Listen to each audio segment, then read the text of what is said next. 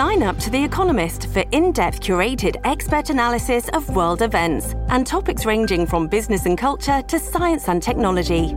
You'll get the weekly digital edition, online only articles, curated newsletters on politics, the markets, science, culture, and China, and full access to The Economist Podcast Plus. The Economist is independent journalism for independent thinking. Go to economist.com and get your first month free. Families have a lot going on. Let OLLY help manage the mental load with new cognitive help supplements for everyone four and up, like delicious OLLY Focus Pops or OLLY Mellow Pops for kids. And for parents, try three new Brainy Chews to help you focus, chill out, or get energized. Find these cognitive health buddies for the whole fam at olly.com. That's O L L Y.com. These statements have not been evaluated by the Food and Drug Administration. This product is not intended to diagnose, treat, cure, or prevent any disease. This episode is brought to you by Shopify. Do you have a point of sale system you can trust, or is it a real POS? You need Shopify for retail. From accepting payments to managing inventory, Shopify POS has everything you need to sell in person.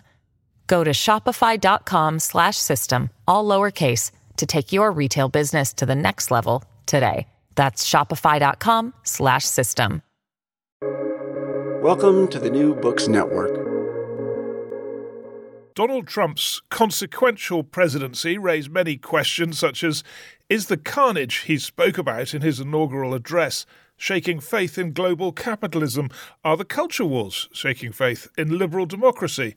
Does China suggest that capitalism works better without democracy? Or is democracy working better without capitalism. Uh, Martin Wolf is the associate editor of the Financial Times, its chief economics commentator, and he's been thinking about these broad themes, these big questions for his book, The Crisis of Democratic Capitalism. So, welcome to you. Um, it's a great pleasure to be with you. And you started the book, as I think it'd be interesting if you started this in the same way, explaining why your family history makes you a pessimist. I would say makes me alert at, at least it eliminates complacency. So I'm the child of two refugees from Hitler, Hitler's Europe. My father came from Austria, my mother from Holland. The latter, my mother escaped by a couple of days, uh, really, from the German advance on a trawler with her immediate family. But the rest of their wider families, the families beyond their immediate parents and siblings, on both cases, were killed in the Holocaust, a very, very large number of people. Um, we, we, I don't really know quite how many, but certainly over 40. And the story that led to that uh, cat- catastrophe in Europe and catastrophe for my parents' family is, of course, of much wider significance because what happened was the breakdown of civilized order within Europe, the rise of fascism and Nazism, the death of more than 50 million people. And so, inevitably, I asked myself, why did this happen? And in my view, there were many reasons, but one of the most important was economic catastrophe, particularly the Great Depression. Yes, well, the other thing that comes out of that story is that, you know, some of your family got on the trawler and some didn't. And, and those that didn't just didn't see the problem. Uh, are, are we in that phase now? I think there is a natural tendency, and I I think it's admirable and mostly sensible for people to assume that the world in which they live is solid and stable and will continue as they've known it. But unfortunately, history does not bear out that view. Things don't necessarily last as people have known them. And the last 140 years or so have certainly proved that in Europe with the two world wars, the Great Depression, the catastrophes I talked about. And of course, in other countries, we've had the most violent revolutions, which have led to the death of um, um, tens of millions of people. So, apparently, stable societies, including even apparently stable, ordered societies with rule of law, basic principles of stability, can disintegrate completely if the pressures become too great. And that's something we just have to bear in mind. So I try to tell people that just because for example. Britain has been democratic and stable for, for a very, very long time. Doesn't guarantee it will continue to be so. I hope it will be so. Now, then, your basic uh, argument in this book is that capitalism and democracy go well together. Do you want to talk us through why you think that? Why, why you, why you're, you know, worried that maybe the Chinese example is suggesting that uh, capitalism is better without democracy? Well, I think I have two themes which are both uh, aspects of what you've just said, which is that capitalism and democracy can go and have gone very well together. And where they have gone together, they have produced what are, I think, by a long way, the most prosperous, most tolerable, freest societies in human history. And actually, it turns out, even the happiest ones. So they have been a tremendous success. So, and I argue, in addition, that they do need each other for full flourishing. Capitalism needs democracy to protect it from the extremes of, of predatory plutocracy. And democracy needs capitalism to protect it from the over politicization of every aspect of society. And, uh, and that, in my view, would guarantee the breakdown of democracy. So they need each other, but they're also in tension with each other. Very important because democracy is a fundamentally egalitarian idea. Well, capitalism, while it offers opportunities to everybody, they're certainly not equally distributed. And these tensions can, if not under control, basically disrupt democracy. And similarly, if democracy turns into demog- demagoguery and would and autocrats, would be autocrats, arise, as I think we've recently seen, uh, democracy will die, and quite probably capitalism too, because it will become crony capitalism. Now, you talk about China, and I agree that China's had four very good decades uh, by introducing a capitalist element into their autocratic system.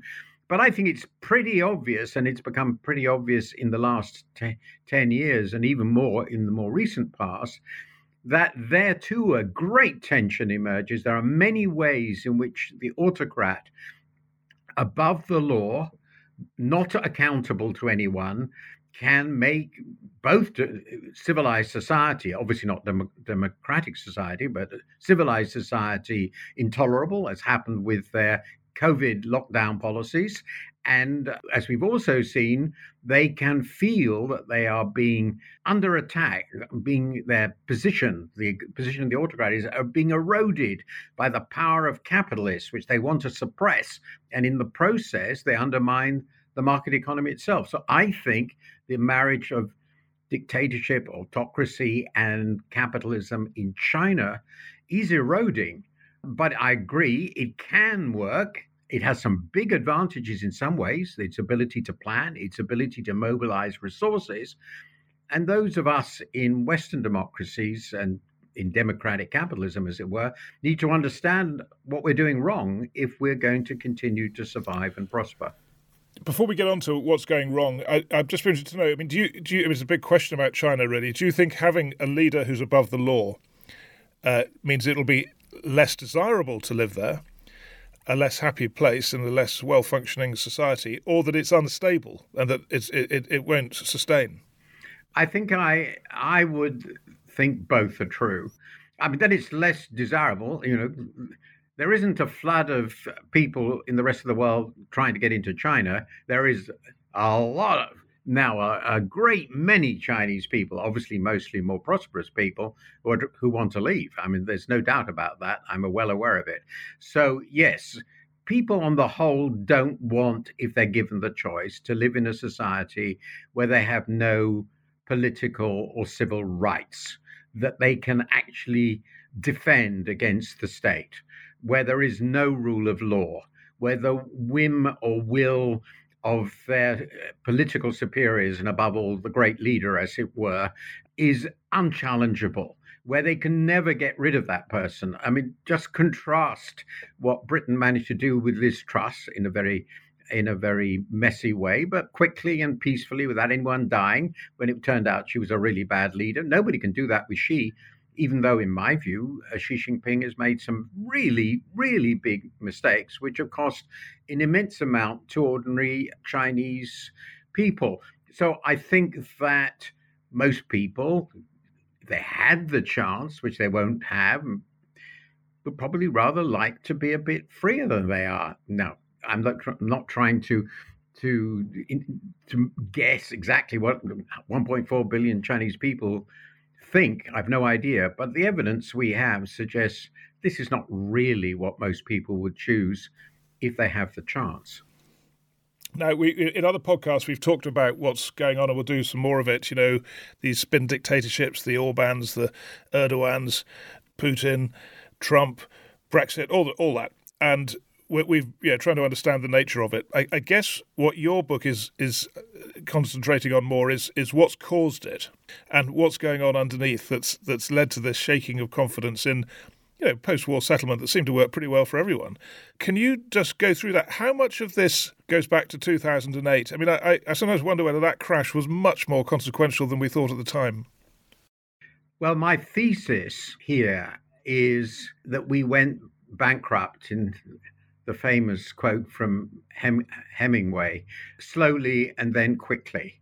And the quickly was indeed the global financial crisis, which was, I believe, a turning point. That's a central point of my argument. The slowly was to summarize uh, long arguments, which are central to my book, that from maybe the 70s onwards, the 1970s onwards, early 1980s, there were a set of changes in our economies which were not the fault of anybody, as it were. They were things that happened in the logic of a changing economy, which also at the same time changed the underlying post war settlement, as you describe it. And in addition to that, there were policy changes. So these were options, as it were, taken, which exacerbated those shifts. So this is the long-term process. And just to summarize very briefly those two elements of the longer-term process, I argue that there were two longer-term changes, or perhaps three, that were really important. The first was deindustrialization.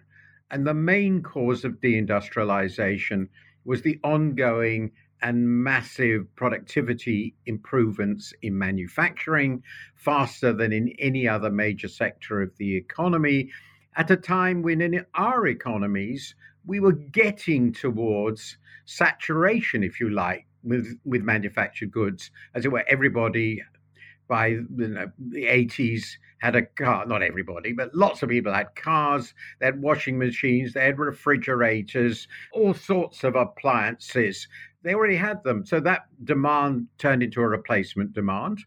And the meanwhile, the number of workers you needed to make things diminished dramatically. And this was exacerbated by trade changes, but it was a core a productivity change. That was crucial. It meant that the industrial working class, a crucial element in the post war settlement, became just much smaller.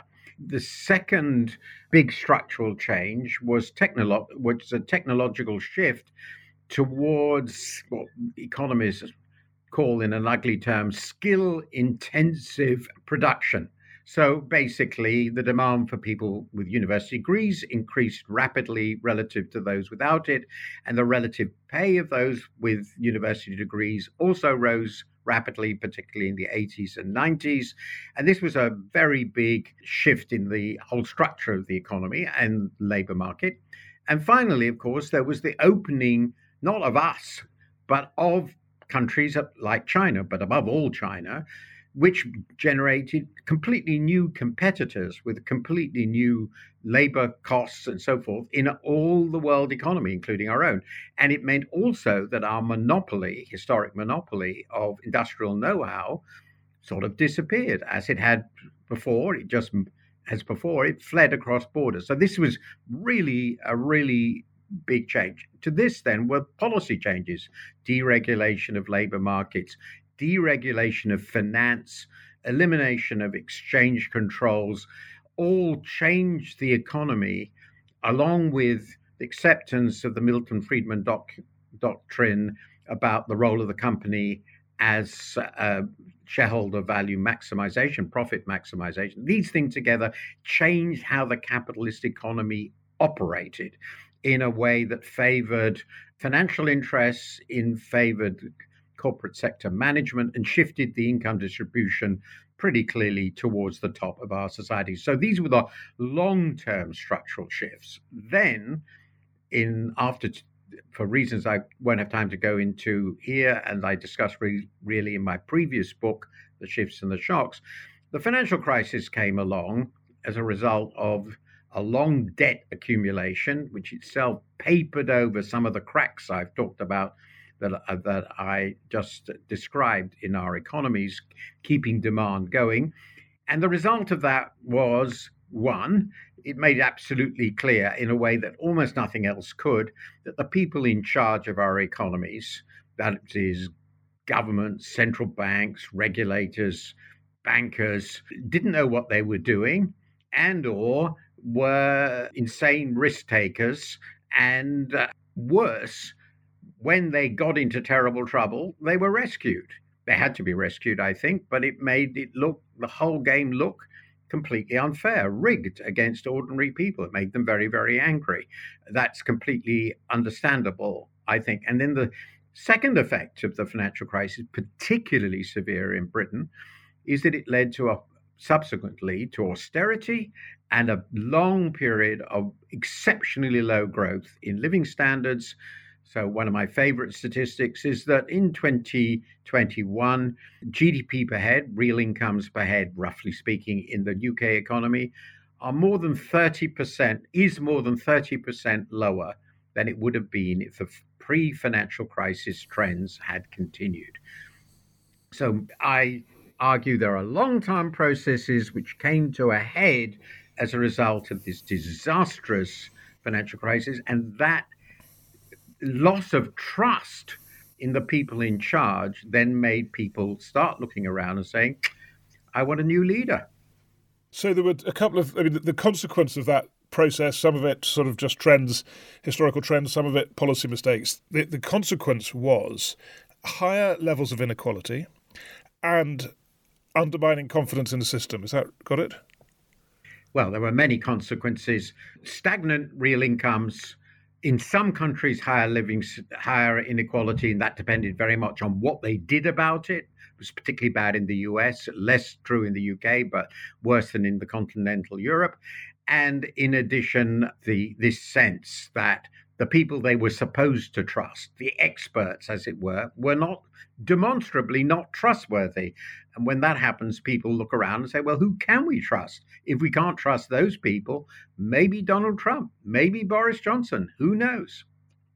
Right, and so that, that sort of leads to this uh, post-truth world as well. Do you think, or is that a different different development? Yes, I think it is related. I mean, obviously, that's where new media and another aspect of technological change come in. It's become much, much easier to bypass the gatekeepers, the gatekeepers of public service broadcasting or of traditional media. They weren't great gatekeepers, but they had to keep some sort of check on what they said. But with our new media, of course, you can disseminate misinformation, lies, and so forth costlessly to the entire globe. So the new media are clearly very important. But my thesis, and I have to say on this, I'm not completely confident, but I it is my thesis that there wouldn't have been such an open ear, as it were, to this spate of misinformation on so many topics if there had not already been a reason to dis, to doubt, to disbelieve the opinions and thoughts of acknowledged and accredited experts. You know, if the accredited economists, economics experts didn't know how to manage the financial system, why should you assume that the accredited medical experts knew how to manage a pandemic? Maybe vaccines are all a fraud. So it seems to me not a big stretch, though I don't want to oversell it, from saying, well, one class of experts clearly turned out not to know what they were talking about. At least that's how it seemed. So why not others? And you end up with this general distrust. Is it also a factor in all of this? I mean, how important do you think it is that co- companies seem to be getting bigger and bigger? I mean, you're at the FT and you'll have a much sort of better idea of this than me, but just that there is a concentration of wealth in ever fewer number of major global corporations. Yeah, that's an interesting question because that tends to go up and down with the formation of new industries. But what is certainly true is there is very clear evidence that we have a new a generation of new giants, particularly in the technology sector, and the economics of the technology sector are very peculiar relative to past giants like General Motors or Ford, the dominant companies of the middle of the 20th century in the US. And similar uh, stories would apply here, in that there are essentially infinite economies of scale for a tech company. So if they can serve 100,000 people, they can serve everyone on, on Earth at essentially the same cost. That's extraordinary. And secondly, they don't employ many people. And the people they do employ are very, very highly skilled, technologically adept people, and lots of people abroad assembling products. So the result is they don't do much to generate incomes and wealth for large numbers of people, nothing like the old industrial giants of the past. And at the same time, they generate enormous profits in markets where they are essentially monopolists or have been monopolists. And then we gave up on competition policy uh, for many reasons, particularly in the US, which allowed these giants, which are, of course, American, to uh, gobble up pretty well all their potential competitors. Uh, whenever a new competitor emerged, they just bought them up. So this led to an extraordinary concentrations of wealth and economic power because they are a new set of gatekeepers. Uh, if you want to be a successful business, the way Google search works determines how well your business does. These are gatekeepers to the market economy. And Facebook serves similar functions in politics. Most of the revenue of media companies ended up with these giants. So this is a transformative development in our economic systems the crucial point is they may not be in, in every respect bigger than the previous giants were relative to our economies. They were the Americans were already worried about the new trusts and and started with antitrust policy in the early 20th century. So it's not fundamentally new. What is new, I think, is the way they exercise their power and influence, and the fact that we have sort of given up controlling it. So we, have got this uh, big change in the nature of, of, let's say, nature of modern capitalism, and the, and capitalism has changed before. You know, uh, there have been either crises or just big structural changes in capitalism before, and and I guess from your original story, what you're saying is that democracy hasn't always delivered the controls we need and, and, and changed the leaderships and uh, produced good outcomes. Well, in the past, you know, the relationship between democracy and capitalism, our economic and political systems have gone through turmoil and stress. In the British case, over two centuries or more. Uh, in America, it's not so different. And they adjust to one another. They have to. That's the key thing. They adjust to one another so long, of course, as the political process remains democratic and remains open to the pressure from the vast mass of ordinary people. And it doesn't become an autocracy and it doesn't become a plutocracy. That's central to my argument. But if that is avoided, if those fates are avoided, history suggests that we will start making changes in our political systems. Well, one of those was we we went to universal suffrage democracy, for example.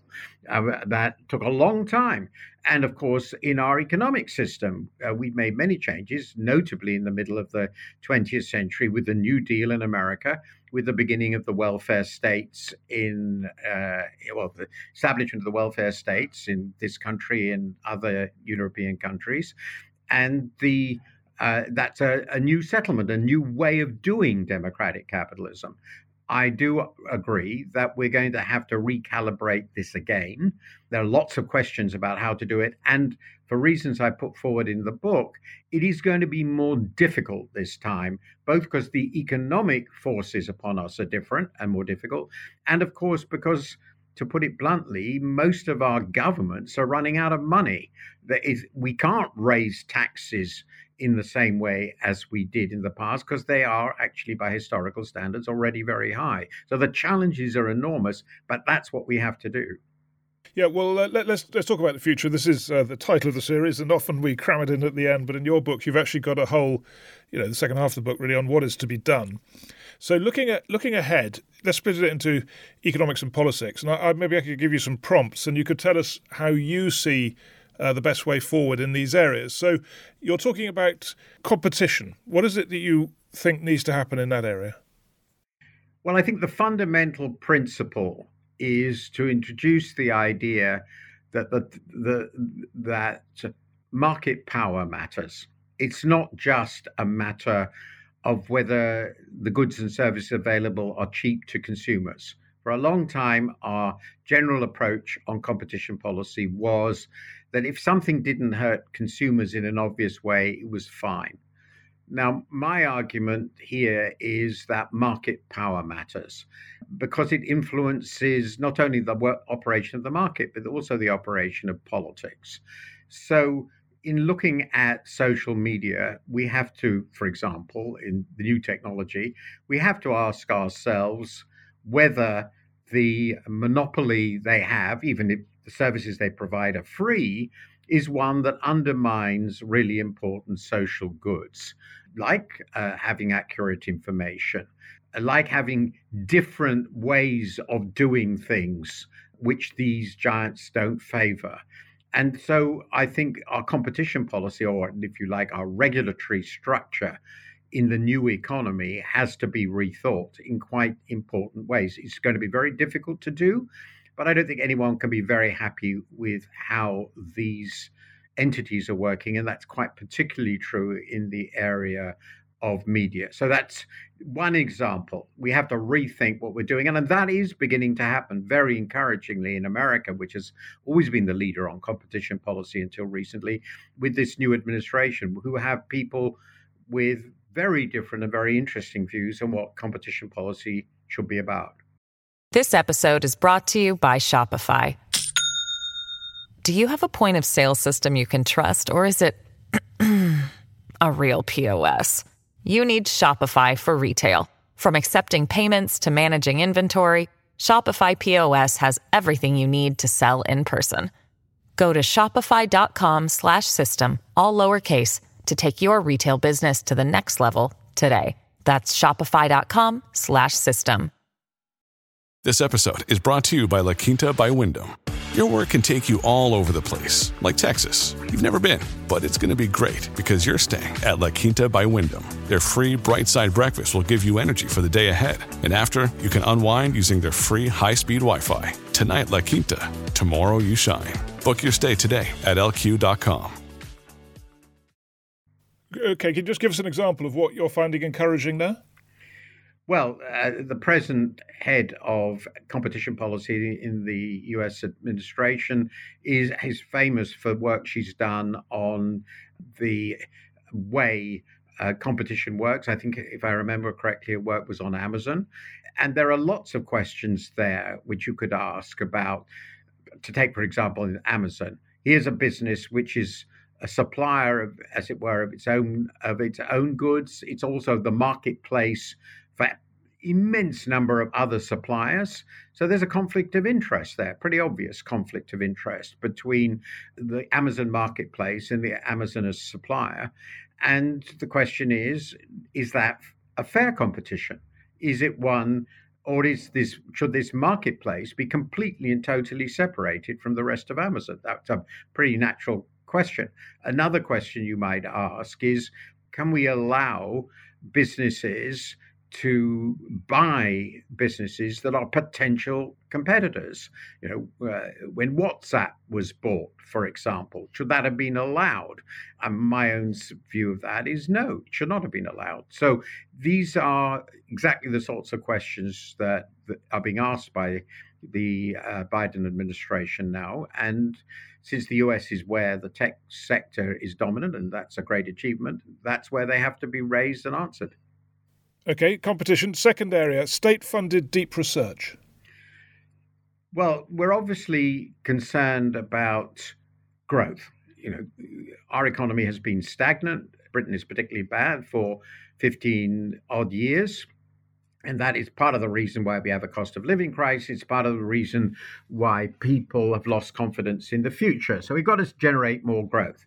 Uh, now, this leads to the question of what sort of economic policy will do so. And I do think there's going to have to be more public sector investment. A lot of that's going to be in infrastructure. We have to raise investment in infrastructure, essential services. But an, another thing, eh, or another joint area, is increased spending and scientific research, which I think this government recognizes here, and and also in direct funding of the transfer the transferal of that research into commercial activity through um, the funding of uh, and promotion of venture capital and even more mid-stage funding. So it's quite a complicated package that has to be developed in order to get new firms, new startups beginning to make a real impact on the British economy. And uh, that's the sort of thing I have in mind here. Uh, you talk about equality of opportunity, which I think most people think is is getting worse. You know, there's less of it about than there used to be, which uh, is counterintuitive. Everyone thought that uh, this would be something that could, as countries got richer, become more you know evenly spread, but it's not the case, right? Well, the evidence we seem to have is two things are going on, or three things are going on. First, the number of good new jobs in our economy is not growing as fast as it used to in the 50s and 60s. Not much can be done about that without faster growth. That's a necessary condition, possibly not a sufficient one, but that fit together. The second is in a society where there are already a lot of very educated people, really a lot of people, so many parents now already university educated, and where there are very large regional inequalities. Both of these, to some extent, go together. If you are born to people who are very low incomes, not themselves being highly educated, in a poor region, which therefore tends to have relatively poor schooling, relatively poor social infrastructure, the chances that you're going to succeed in a world in which education is crucial for getting onto the ladder in a way it wasn't half a century ago the chances are really low when you're competing with uh, the children of middle and upper middle class who live in London and the southeast, go to better schools, even if they're state schools, they're, they're better funded, better resourced, have have above all, even more important than that, have uh, um, parents, all of whom are very motivated to, to promote the, the success of their children. This is an environment in which social mobility, income mobility in particular, is reduced. And all the evidence we have is that in relatively unequal countries like ours and the US, social mobility is less because of this cumulative disadvantage process that I've just described very briefly. Would you go as far as some suggest in the UK, but maybe surprisingly few, as, as abolishing the private schools, which educate about 7% of British children and seem to confer huge advantages on them in terms of their career prospects and so on. I mean, do you think it would be socially beneficial to to either close that sector down or, or open it up to uh, anyone to get access to it?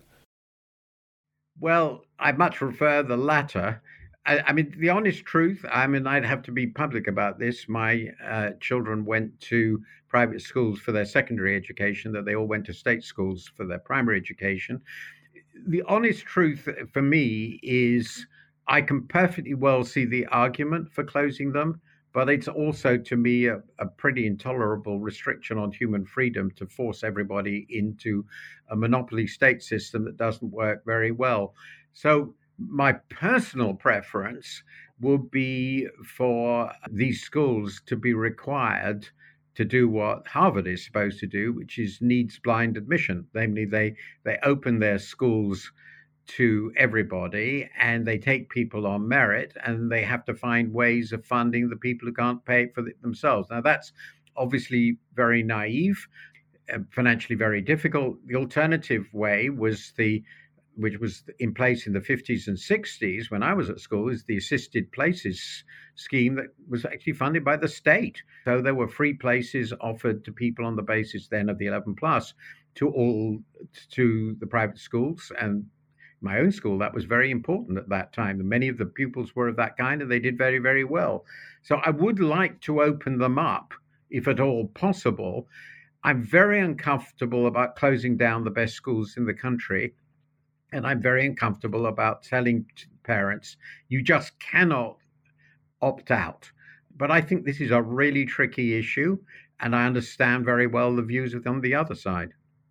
Now, just finally on this um, economic section, as it were, and what, what needs to be done. You talk about conspicuous consumption in the book as being almost as important as you know, the inequality. It's the it's it's the seeing the inequality. I, I always remember that there was a British minister called Peter Mandelson who said something like, "I'm fabulously relaxed about the very rich," or there was some such quote, and and I get the impression you're not fabulously relaxed about it. If the elite is seen as having completely different lives from oneself, this almost inevitably promotes unhappiness and distress. But what what can be done about it is not at all obvious. And I have to say, in the motivation for right wing populism, it seems to be relatively a relatively small part of what is driving people because they wouldn't vote for Trump if for example, if they if that was really what bothered them. What bothers me, troubles me more, is that people seem to almost love the the vulgar rich often. Well, I, what I would think of as the vulgar rich, and what the people they really hate are the people below them. And so, social response to an economy, a society like ours, which is quite unequal, is also often very unpredictable and quite puzzling. In terms of the political uh, reforms that uh, you're, you're discussing. I mean, there's one obvious one, which is immigration, which arguably has driven a lot of this recent uh, politics. How important is the immigration issue? Uh, how do you see changing it? Well, I put forward a fairly fundamental point, which is, and I obviously controversial with many people. I mean, a democracy is a state, a, a, a territorial jurisdiction in which decisions are made by citizens. Citizens are an exclusive group. They don't include everybody in the world. They include people with what is a political entitlement to a say in the in in the behavior uh, in in the decision making of a particular jurisdiction. And citizenship is not a right; it's a privilege.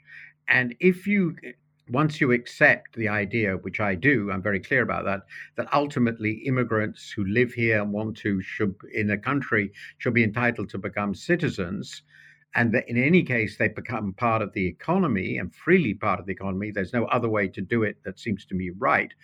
Then the the citizens as a whole have a right to decide who is entitled to be an immigrant. There are also some economic arguments but pretty obvious economic arguments that it would have to be controlled if the society and economy is to be stable at all, because the potential for immigration is so colossal.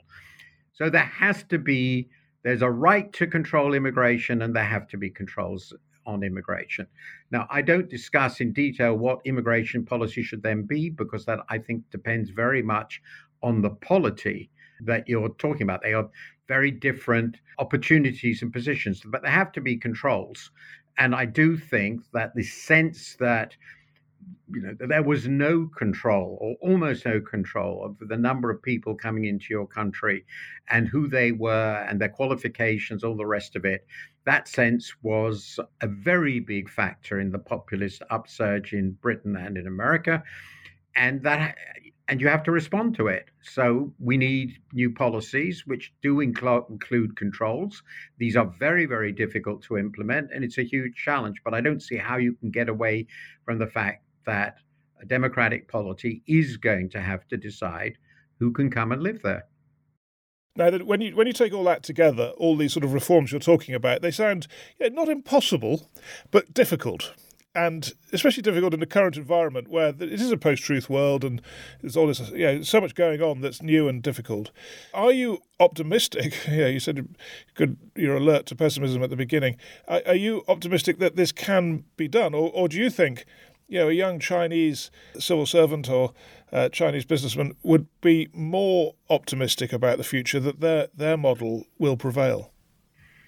I think they have on the latter. I think particularly after the last 10 years, radical slowdown in the economy, although s- still growing faster than ours, but an immensely rapid slowdown from 10% growth to maybe four, a hyper centralization of political power with a new ruler for life, it appears, who is in total control and who makes what seem the most arbitrary and whimsical decisions.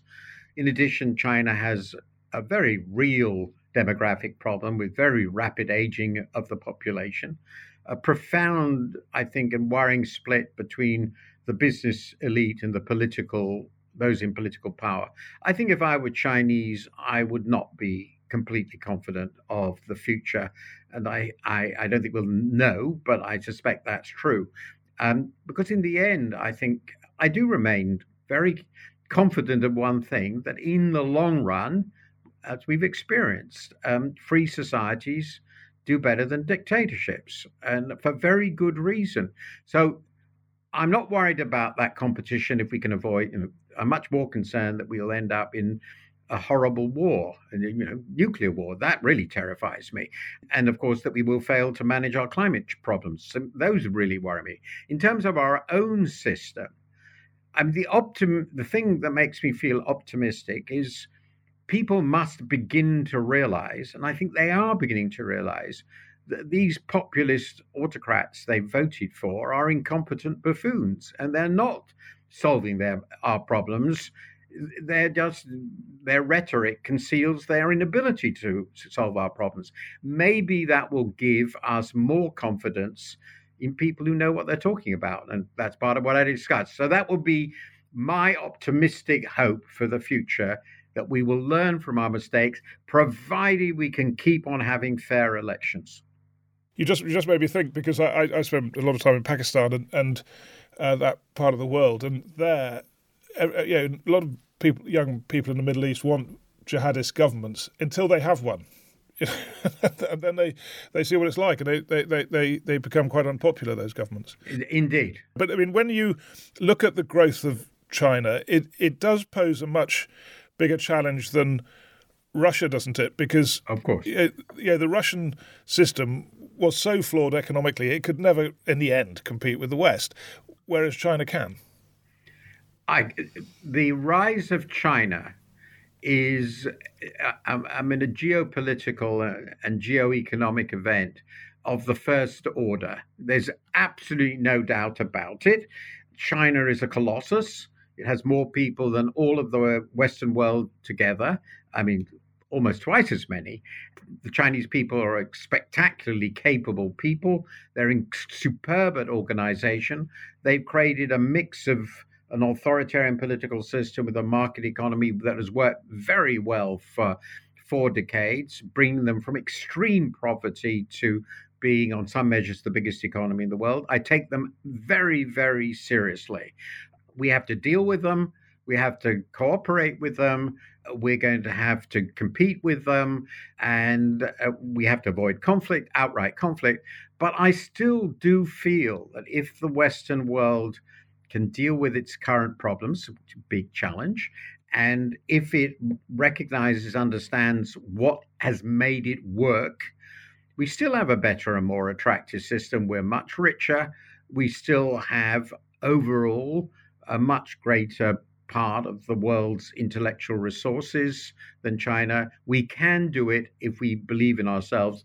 And there's no doubt in my mind, For all our faults and flaws, and there are many, ours are better societies with better principles than Chinese communism, even though I agree Chinese communism is surely much, much, much better than the Soviet version was. Uh, just one last question, and I'm really not making light of your family's experience, but if, if you were, you know, if you if you were, if you were thinking it's going wrong, and there are more and more signs that uh, these reforms you're urging uh, aren't happening, demagogues are becoming stronger, there are more Trumps and more authoritarianism. You know, do you worry that if if you were maybe telling your children or grandchildren to get in that trawler, there'd be nowhere to go? Yes, I think that there wouldn't be. That the point is, we are the last redoubt.